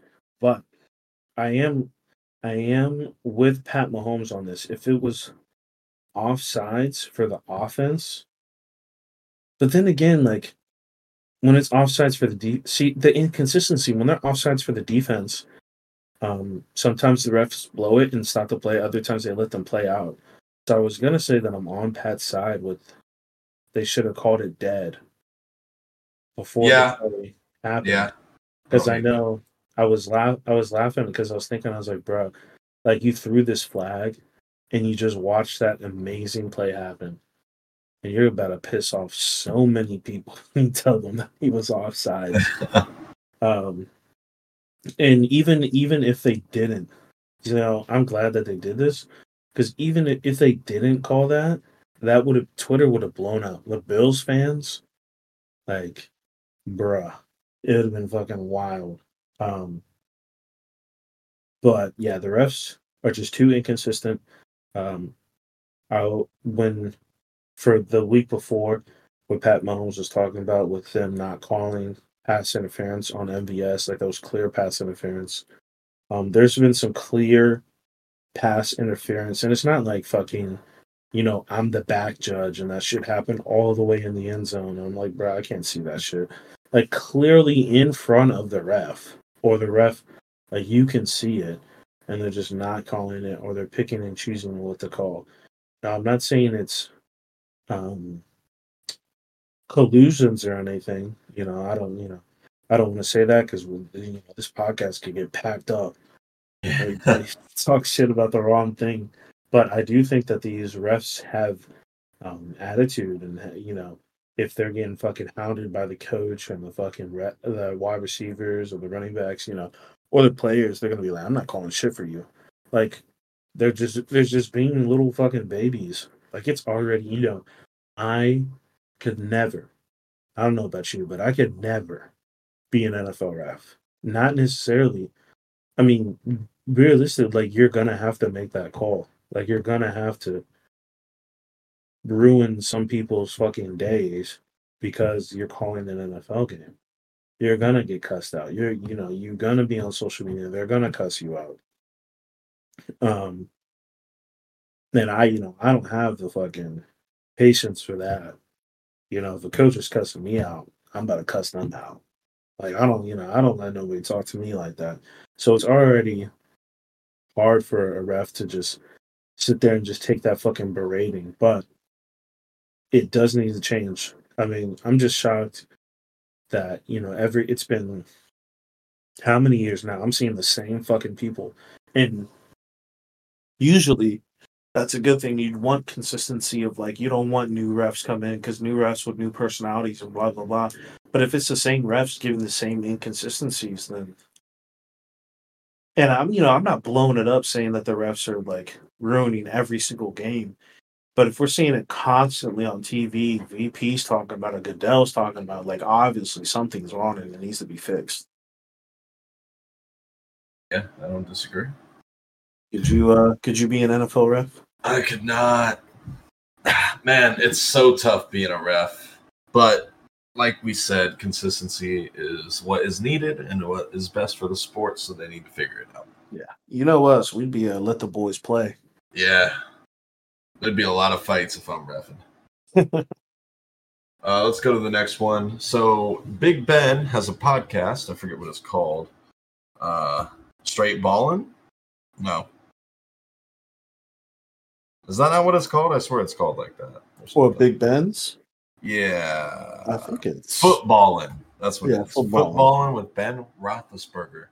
He said, and I quote, maybe the tradition of the Pittsburgh Steelers is done. And then he went on a rant, unquote, sorry. Then he went on a rant saying he didn't like how the game ended and that Mike Tomlin did not do a great job coaching. How do we feel about that, Steelers fan? Is the gonna- tradition finally dead from the Pittsburgh Steelers? I'm gonna try to keep this as short as I can. I can't. I'm. I can't allow myself to go on a 15 minute rant about this. but all I'm gonna say about the tradition of the Steelers is Steelers fans. I know it's hard for you guys. I know there's so many of you old fucks. There's so many of you grown men with kids, grown men and ladies, and you know, whatever you are, with mm-hmm. kids and friends and whatnot. You know, I always joke about the fucking six Super Bowls, but bruh, the last time we won a Super Bowl, I was in fucking middle school, right? The tradition has been over. It's been over to me. And that's okay. We're not the same fucking Steelers, bro. And we're never gonna be. You know why? Because the game has changed. We're not going to be winning 12 to fucking 6, bro. There's gonna be people, there's gonna be people in teams putting 30 up, regardless of what defense we have. It doesn't matter. The tradition was cool, bro. You know, I'm I'm all for moving forward. We don't need a fucking you know, that's that's that's tradition is what gets you fucked up. We have a tradition, look where we are. The Patriots have a tradition, look where they are. Tradition will get you cooked because tradition will make you draft people you don't need to be drafting. Tradition is what made us draft Kenny Pickett. It's just it's and it's fine. It's fine for tradition to be fucking to be over. I mean, we're always gonna have like, oh, the Steelers fucking defense. Bro, that was in the fucking steel curtain. That was in the fucking sixties, bro. My parents were like five. Like, it's okay for it to be done. We're never gonna have a fucking mean Joe Greene. Just be grateful we have Cam Heyward. It's okay to be ass sometimes. We're not always nobody's gonna be fucking great. We're gonna be ass sometimes. That's what happens when you you know, you end up around 20 to 16, you're to fucking miss. You know, we should have been gotten rid of Kevin Colbert. So, I think the Steeler tradition is over, but I will say it was over when fucking Ben was quarterbacking too. Them, you think them last fucking four years was Steelers tradition? Man, you were a corpse on that fucking field, bro. You think that fucking playoff game when we got hosed by the Chiefs was Steeler tradition? Like, come on, bro. I, I I do agree with him, but at the same time, like it was over when you were playing. Like it's been over. And- Honestly, I'm not to toot the Browns on horn here, but I think it was over the day that the Browns started splitting games with the Steelers. I mean, when we, it's different than like, it's different, but not like completely different in the sense of like the Patriots tradition. That shit was fire because their division was so ass. Yeah. But it's not like the Steelers, like the AFC North has only gotten fucking lit the last like five, six years. Like when we had the quote unquote tradition, our division was ass too, besides the Ravens. Mhm. Like the Bengals were ass and the Browns were two packs of ass. Yep. Like, that's and that's how these dynasties and quote unquote traditions happen. Like when the Cowboys had their like fucking tradition when we weren't even born or a thought to be born, their division was ass. Like Well, it's just like Tom Brady and the Patriots. Like, you could argue the AFC East was the worst division. yeah, that division was two, one, two, and three packs of ass. Yep. So it's not necessarily our tradition is gone. The competition has risen and we haven't been able to keep up. That's what it is. And it starts up top. I think it starts with Tomlin. I do I do like the new GM, like the D, GM switch. I'm, I love Omar Khan, but it starts with Tomlin and then it starts with our owner. So if us getting into this quote unquote new tradition can only go to one of two ways. Either the locker room continues to fold, the locker room continues to get heated because it's looking like it's reminding me of the Seahawks locker room. It was offense versus defense. The defense motherfuckers didn't like the offense motherfuckers, specifically Russell Wilson. But now it's defense, offense, Kenny Pickett. The defense motherfuckers don't like the wide receivers. The wide receivers don't like Kenny Pickett. I don't think anybody likes Kenny Pickett right now. Um, or Mitch. And you know, you can clearly see it on the offensive side. People taking off plays. Once they get out of their routes, the ball's not coming to them, they stop. Not even attempting the block, run block. Um, and and that's what you get. You know, if you if you don't settle, you know, if you don't draft because the draft is not only talent, and that's that's what comes with a great draft. And I think the Steelers, I think the Steelers had a great draft this year. I think the people that we drafted are on point with what I'm about to talk about. If you draft, it's not only a talent draft, it's a personality draft. And you're not going to be able, unless the only people that are going to change their personality are the people with that personality. You're not going to be able to change anybody. George Pickens is going to be George Pickens. I do think Diontae's better than George Pickens personality wise. Um, but I think he's letting the bad QB play and George Pickens change him as well. I do think Diontae Johnson is a gritty guy, you know, and I love Diontae Johnson. I love George Pickens. I'm not bashing George Pickens. But like Tomlin said, his added George Pickens' attitude is a problem, and I think it's only a problem. He, he dropped it was a fantastic quote. He said George Pickens' attitude is a problem because it's not solution oriented. We don't have a solution for his issue we our QB is ass. We got one ass and two packs of ass. so it's gonna be like this. We lose another game, it's gonna be like this. There's no amount of defense that's gonna fix that. So, you know, I'm with Minkah. Minkah said we got people that um, are expecting to come and make plays and not work hard to make those plays and that's not the Steeler way. Um, Cam, you know, Cam can answer for that. Cam's been here longer than Minkah, but I think you know Minkah's smart as fuck. I hope Minkah's a Steeler for the rest of his life. I love Minkah, but I wouldn't be. I wouldn't be upset if people want to leave. This is a toxic locker room. This is a toxic organization right now, and either we're gonna keep losing, or like Tomlin said, we're built. For, we're supposed to be built for this, and this, you know, this is how we're going to fix this shit. And you know, now people are talking saying Tomlin isn't a good coach. I think Tomlin's a great coach. Do I think he got when he became coach, he got handed a great team? Yes, but I do think Tomlin's still a great coach. Um, I just I just hope this tradition bullshit doesn't mean him exiting.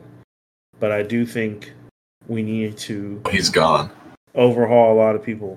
I do think it's an it, there's an option of him being gone, but if he's gone, I don't know who the fuck we'd bring in. Because if we bring in like people are like wanting Eric Bieniemy, if we bring in Eric Bieniemy, that shit's gonna be ran like a fucking military. That's even worse. so, I think Tomlin is good. We just need what you know what I'm praying for, right? And I don't want to see this specifically for Bieniemy because I think Bieniemy needs to get a should be a head coach, and I think it is so ass that he's not.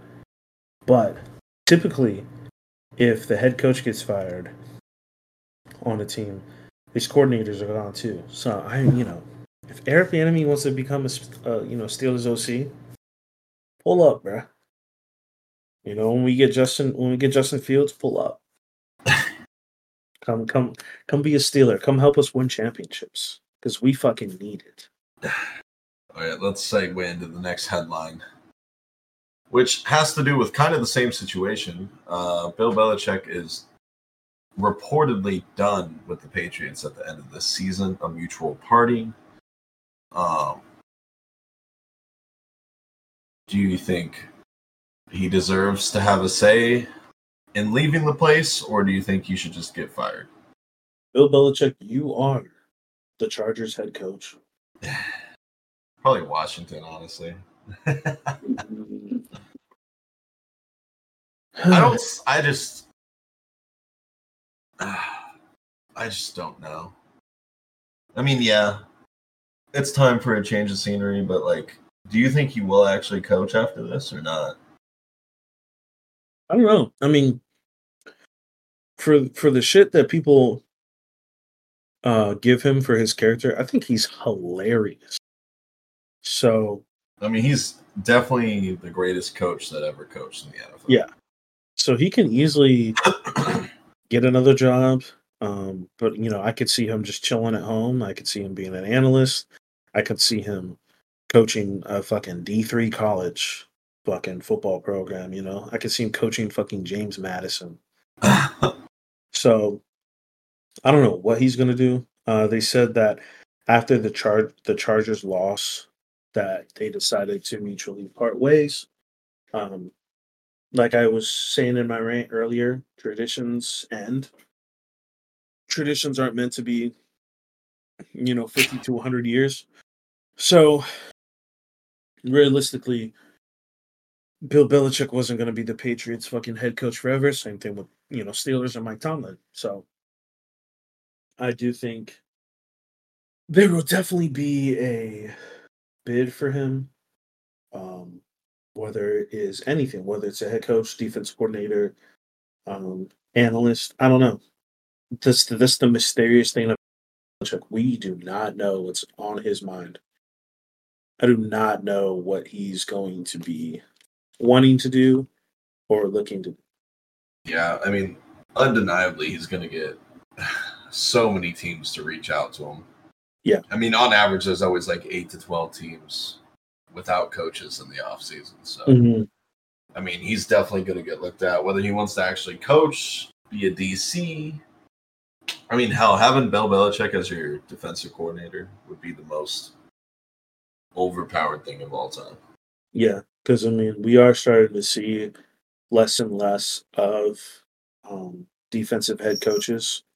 Um, I think just the trend in the league is seeing that, like, if you if you can't hold on to an offensive genius as your O coordinator, they will be a head coach. So you might as well get a genius and make him your head coach.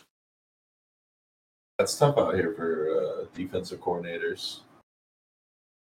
But I mean, Bill Belichick has the rapport to be a head coach with whatever team wants him. So Belly's That's right. He's a fucking Hall of Famer. Be the best coach ever. Uh, at least in our time. I imagine, you know, when we're fucking gone, there's going to be a greater coach. Oh, how can you replicate that? Six rings, all within what, fifteen years? Nasty word. Gave a lot of people hell. Kept, kept a lot of people out of the fucking Super Bowl, my team included. So Yeah, fucking Bill Belichick. Wherever he ends up, they're gonna get a good one. So yeah, I I just we it's you're covering eyes and throwing a dart. Um, well, we have no idea where he's gonna end up. Like I said, he could do. He could literally. This is different than like. um, first have been Washington. So that's really the only team people have speculated. no Chargers. Mm-mm. People are saying the Chargers are getting Dan Quinn as the head coach and keeping Ooh, Kellen Moore. that would be nasty. Yeah, so either way, like that's what's that's what you should look out for for the Chargers is Dan Quinn, and then Bill Belichick would also be an option there with retaining Kellen Moore. But If you're if you're Billy and you go to Washington, do you want do you want to retain Bieniemy? yes, Same. Hundred percent. Listen, I don't care what he wants. You pay that man to stay as the OC. I know he probably wants to be a head coach finally, but and to be honest with the with you, if they get Bill Belichick, who knows? Maybe Bieniemy's pride won't allow him to stay there because they overlooked him and went straight to another Yeah. guy. You know what I mean? Some people, it it's unfortunate to say, you know, I, I think Bieniemy deserves to be a head coach. I think he's, you know, I think he's an amazing play caller. Some people are just meant to be coordinators, and there's Yeah. nothing wrong with that. That's true. You're still Uh, getting paid fucking millions of dollars, so That'd be crazy though. Bieniemy works with Andy Reid and Bill Belichick. Like, what are the odds? he had a little hiccup working with Ron Rivera, but other than that, two of the greatest coaches of our time. yeah, and it's nothing on Bieniemy. I mean, Sam Howell is still. I mean, it's Sam Howell, but I, you know, I their issues are way more than their fucking offense. For sure. I just think nobody wants to be a commander right now. All right, let's go to the Justin Herbert news. He had surgery on his finger and is out for the year. What does this mean for for Staley? Staley needs to get fired. I mean, is this enough to be a scapegoat for Staley? Now he needs to get fired, bro. If if you unless you are really that cheap of a of an owner and organization, that man needs to get fired. Yeah, I agree. Um, especially after putting, I mean, just Justin Herbert just needed to do all of us a solid and fucking just blow up. I needed him to go on like a Pat Mahomes rant, like trade me now, because Staley Staley has to go. Um, I knew once Herbert got hurt again, I was like, oh, they're gonna shut it down, because I mean, thankfully it was only his finger. But if he would have kept playing, because Herbert's a fucking warrior. If he would have kept playing, it would have been a shoulder or a knee or an ankle or something worse. And then you you don't have him for like the first five weeks of the start of the NFL season for next year. So once another injury happens and you don't see your, your team doing anything or making the playoffs or anything, might as well just shut that shit down. Yeah, I agree. I don't. I don't have. Honestly, they should have shut it down anyway. They're five and eight. They're in the AFC. They have no chance at the playoffs, in my opinion. Mhm. Now Keenan Allen is hurt. It's Yep. just a shit show. If I was Herbert, like you said last podcast, make some fucking noise. Make some changes happen. Because the one consistent that the Chargers are always going to have is Herbert. So try to get a new coach in there. Try to get someone else in there that can help you actually win football games. But yeah, big news for the Chargers. He is Gonzo, another AFC QB, another top AFC QB out for the year. Gonzo. We are struggling in the AFC to keep pace with all the injuries. We got Lamar, Trevor Lawrence, and Josh Allen and Pat. Those four are the last ones standing at about out of the nine to ten good AFC QBs. Yeah. So Trevor Lawrence is hurt and he hasn't been playing up to par this year. Um, so realistically, we just have Lamar, we have Pat Mahomes, we have Josh Allen, and we have Joe Flacco. That's about it, bro. Joe Flacco's crazy to include that. I, I've seen enough. Seen enough. He is the fourth best QB right now in the AFC. The uh, yeah, Keenan Allen is out uh, for the Raiders game. I don't know if that changes anything for anybody. Um, sorry for all the fantasy teams that have Keenan Allen, but he is not playing against the Raiders this week. I'm sorry. Um, and let's get into the last headline. This one will be quick. The Browns put four, no, they put five starters on IR within the last 48 hours. Uh, do you think this changes their outlook on the last four games of the season and their placement in the uh, playoffs? Man, it's tough. I mean, the Browns, the Browns are funny because they have this and they're still winning games, and it's Yeah. not like, um, like these people have been injured for you know a hot minute, like a lot, like a good amount of the people that they put on IR have just been playing injured. Yeah. Um, now, their their their last four games are way more forgiving than like the Dolphins or the fucking Cowboys or something, but they're still tough games. Um, like I said, with the Titans and the Giants, um, nothing's worse than playing a team that has nothing to lose. Um, and the Texans are still hungry to get into the playoffs. Um, the Bengals, I don't know what the Bengals are going to do. They're still, they could still get into the playoffs, but you know, I don't know what they're to do. Um, so these are still tough games. So, how much longer will Joe Flacco be able to hold?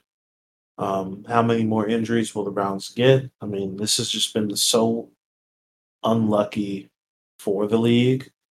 Um, not only the Browns, but the league, like every like it just feels so heightened this year because so many stars and so many starters have been out. Um, usually that happens around. Usually that kind of stuff happens around this time, around like the playoffs, because you know they've been they've been fucking hitting heads for 13, 14 weeks. Um, so this stuff is common, but I think that just the sheer volume of how many people are injured, and it's not like nagging. It's like IR out for weeks, might Yeah. get them during the end of the playoffs type shit. So this, you know, this year has been fucking ass for a lot of teams. My team, your team. It's it's it's in a Brutal. lot, of, a lot of these are Can we? season ending five, four or five weeks. It's been nasty. Yeah. Can we get rid of the week five bye, Yeah, please? I'm with you on that. I don't understand why a bye comes five weeks into the season. Like it makes zero Yeah. sense. If you're getting hurt in the first four weeks of the season, it's probably season ending, right? That's usually Mhm. what happens. But having a bye week five doesn't help anyone. And the Browns have had a brutal schedule all year. And now it's coming to a head where it's like, how many more injuries can we overcome? Because Yeah. right now, I mean, we talked about it, the Browns are still winning games somehow. And quite honestly, I don't understand how, but I know how at the same time. It's that man, Kevin Stefanski. He's one of the best coaches in the league, and this year is 100% proving that. And this Mhm. man, hey, contract year. What do people do in contract years? They're in their Duffy. And they're Duffy the entire time. This man is going to get extended.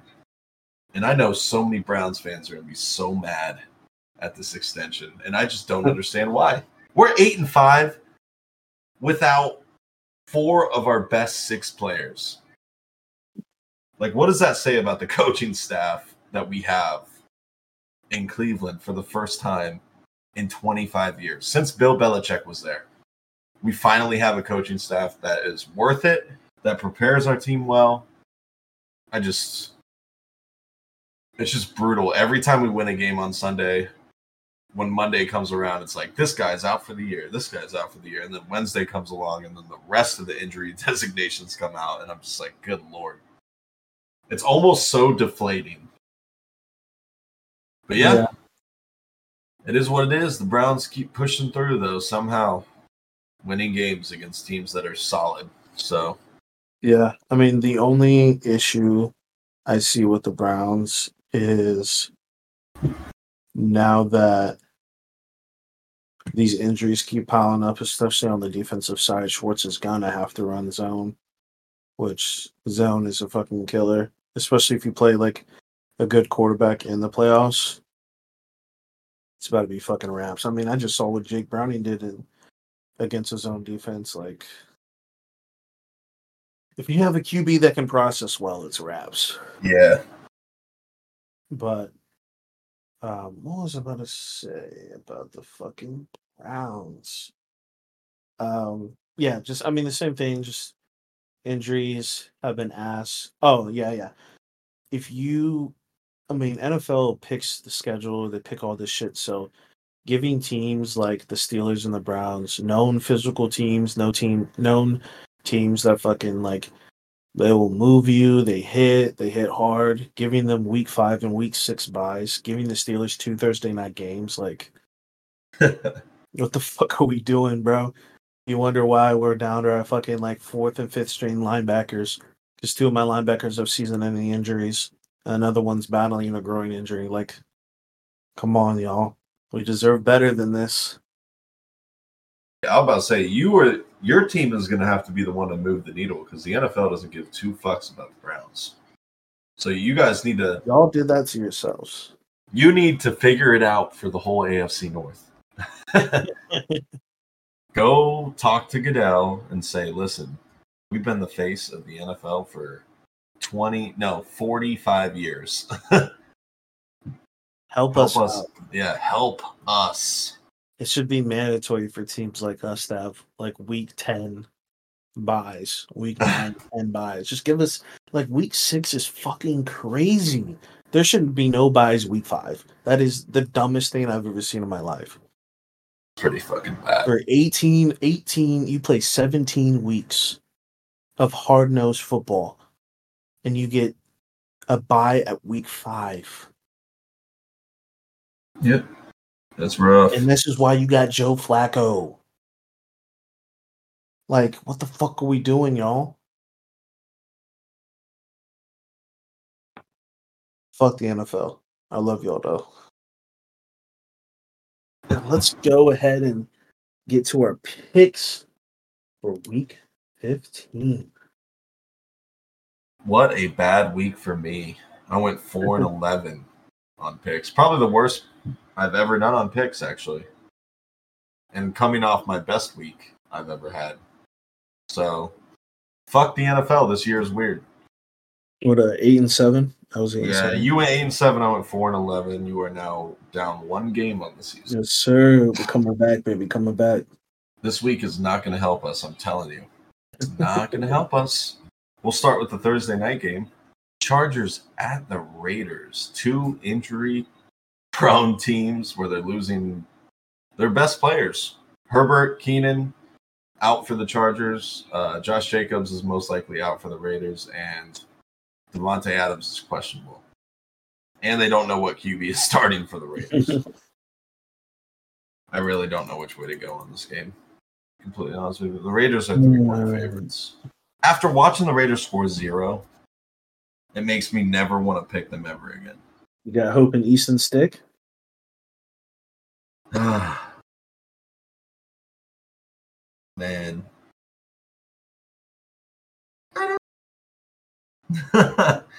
Easton Stick thrown to who though? With Keenan out, who is reliable? Yeah, I'm going. yeah, I'm going the Raiders. like I said, when you get embarrassed one game, you usually do all right the next game. And without Herbert and without Keenan, I just don't see it from the Yeah. Chargers. Picking the team that scored zero points last week is so nasty. Yeah, it's actually rough. Um, I'm gonna pick the Raiders as well.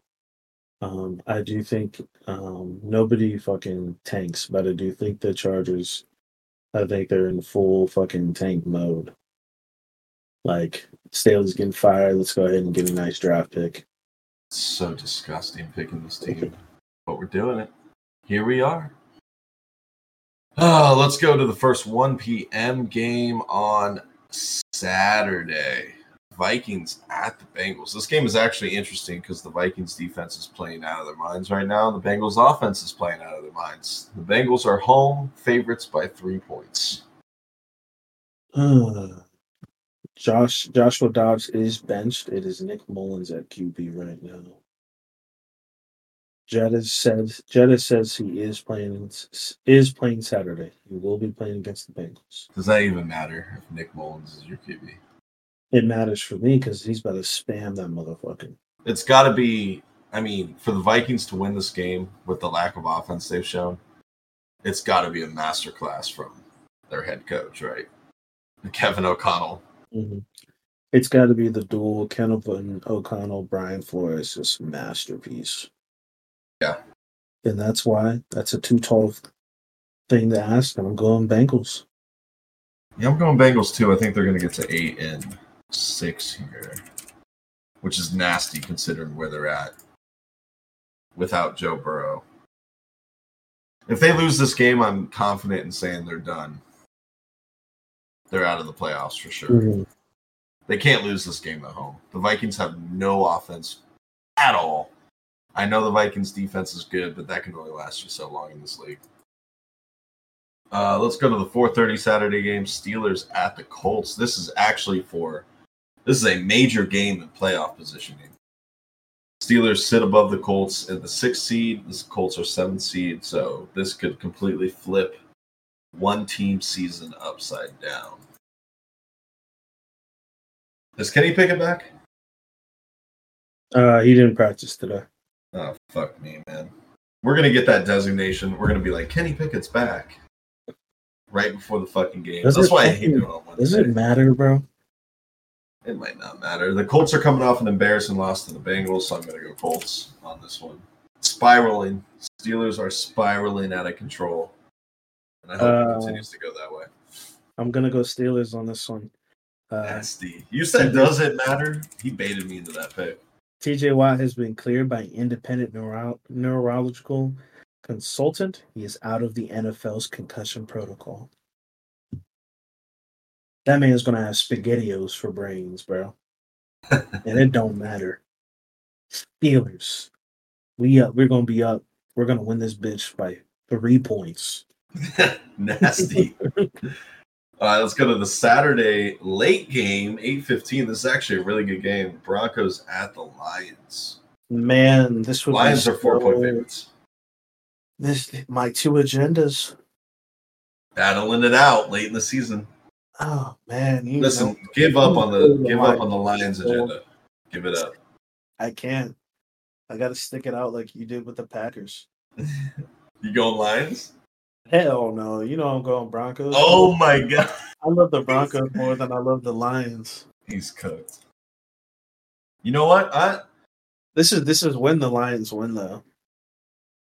man, I think the Lions are probably going to win this game, but at the same time, the Lions have beaten one above 500 team the entire year.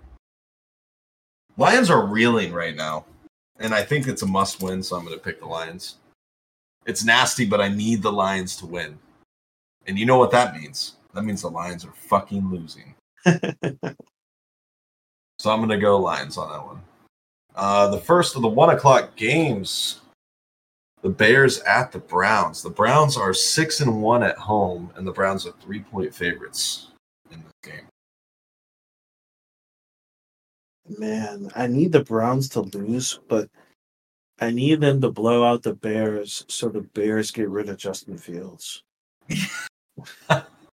This is crazy agenda working. If the Bears win this game, they're keeping Justin Fields, and that's what pisses me off. I'm really like I I'm on the fence Justin with this Fields. game for sure. No, I mean I'm picking the Bears. The Bears are going to win this game. I mean they fucking smoked the Lions. I think the Bears are fucking um like I like I said, the teams that just have um nothing to lose are the most dangerous teams, bro. Ah man, I'm gonna go Browns. Fuck it. The Bears, like like the quote for a main man Toji, the Bears are the ones who left it all behind. They're about to they're about, they're about to fire off.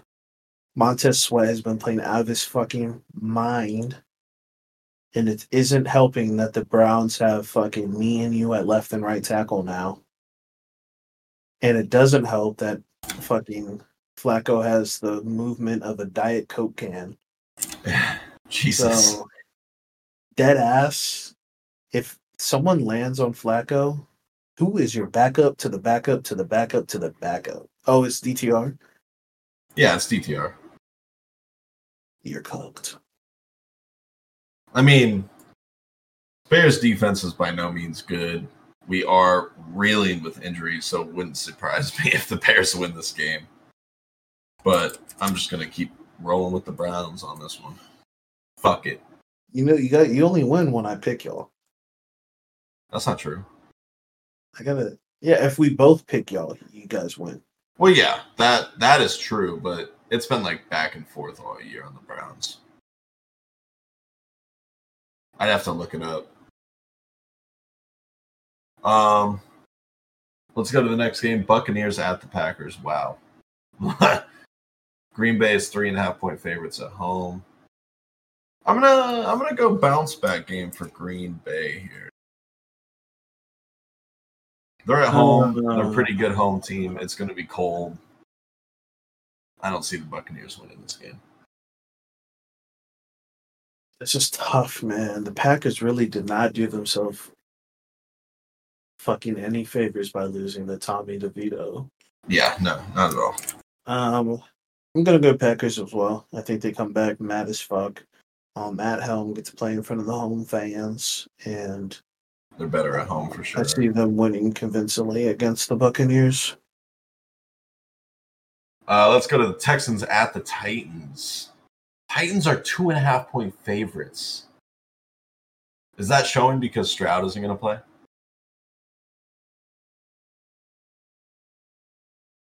You got to think Stroud isn't playing if Vegas has the line like this. I mean, or that Stroud has nobody to throw to. Listen, I'm rolling with the Titans on this one. I'm also going with the Titans. I think this this win against the Dolphins really boosted morale. Um, the Texans' defense is too inconsistent for me, and I do think that they get it rolling. I mean, they are able to do this damage with Derrick Henry only running for 34 yards. So, yeah, the Titans are weird. They're a better home team than away. If Stroud doesn't play, the Titans, I think, win fairly easily. I'm not gonna say easy. The Titans are one of those teams that like they play down to competition or play up to competition. So mm-hmm. I mean, it could be close.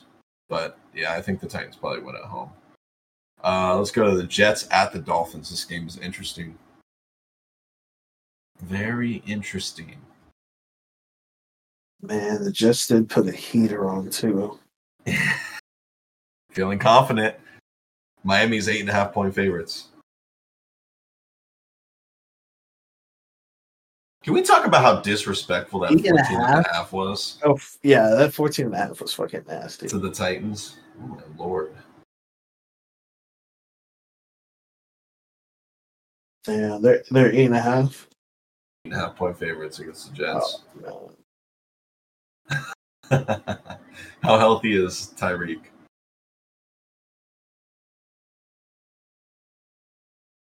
Man, there's no shot the Dolphins drop this fucking game, bro. They, they can't. Need, they need to beat the Jets. Like, they need to. They can't drop this game. That's, that's what just makes it so funny that the Jets could fucking win this. Eh, I'm gonna go Dolphins. I'm gonna go Dolphins. I don't know if they cover. I really don't know, but I'm gonna go Dolphins. Yeah, I'm gonna I'm gonna go Dolphins too. I really do think the Jets have a real chance of upsetting the Dolphins here, but too much. It's just going to be too much on that run game for the Dolphins. I think they can get it done. Uh, let's go to the Chiefs at the Patriots. This is not. This is a no-brainer. Chiefs are winning this game. Yeah, dude. The Chiefs.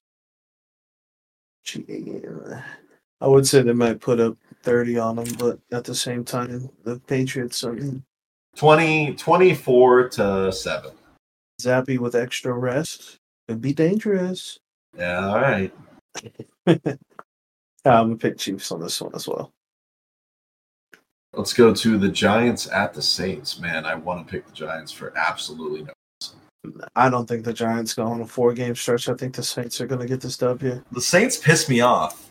They just make they just make me angry. It's not going to be pretty. I'll pick the Saints too, but I swear to God, if they lose this game, I'm going to lose my fucking mind. Uh, Falcons at the Panthers. Yeah, Falcons. I'm paying the Falcons on this one. Yeah, Falcons. Um, I think this is going to be an interesting race to see who gets blown out by the fifth uh, fifth team in the NFC playoffs. Um, but I just watched the fucking Saints put 28 on the Panthers, so I think the Falcons can fucking do the same.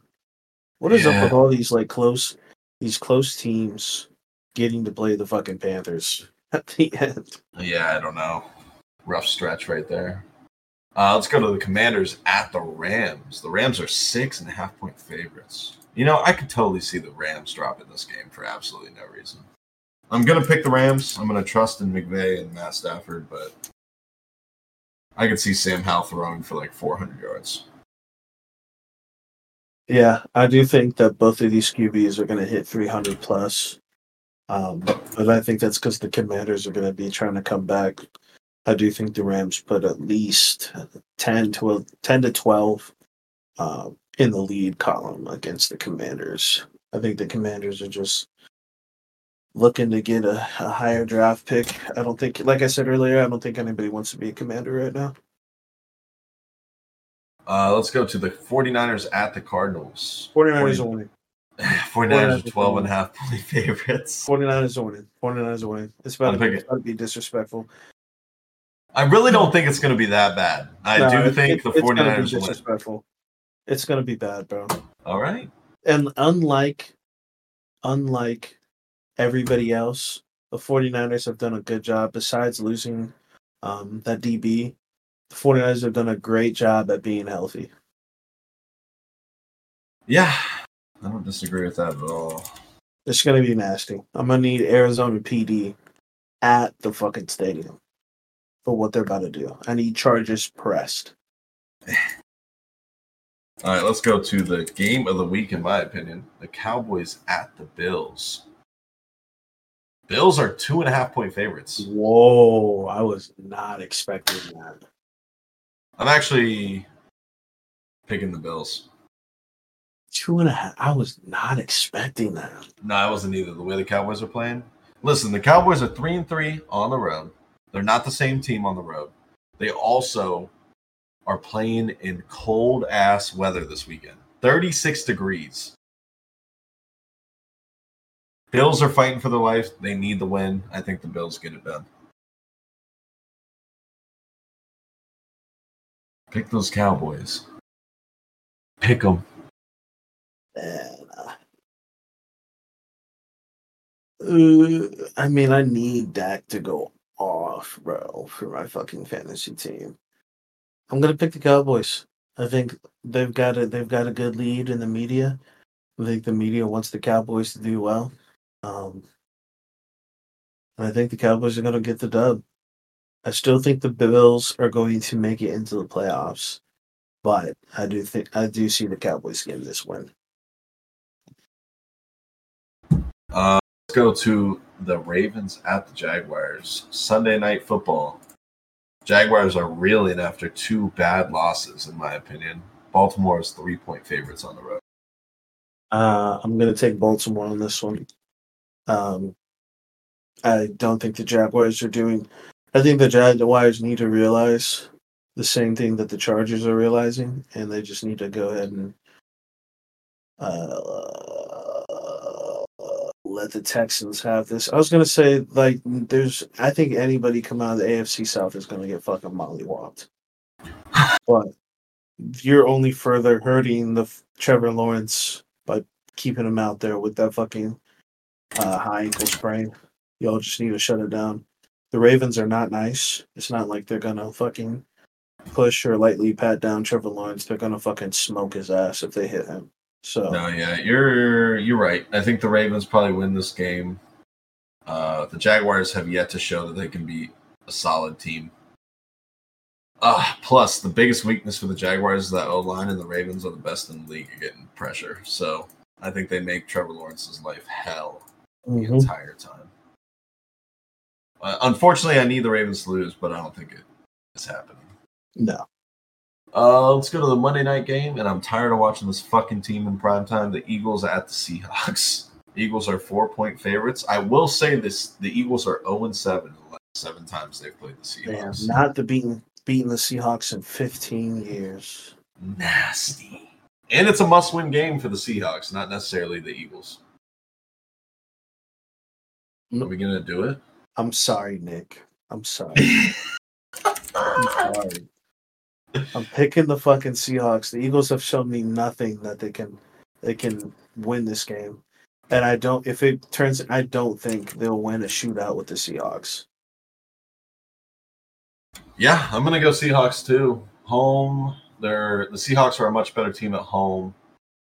I think last week was a, a bit of a when the Seahawks played the Cowboys. I think it was good for them to show that they can compete and play that well on the offensive side of the ball. And I think the Eagles' back end is 10 times worse than the Cowboys.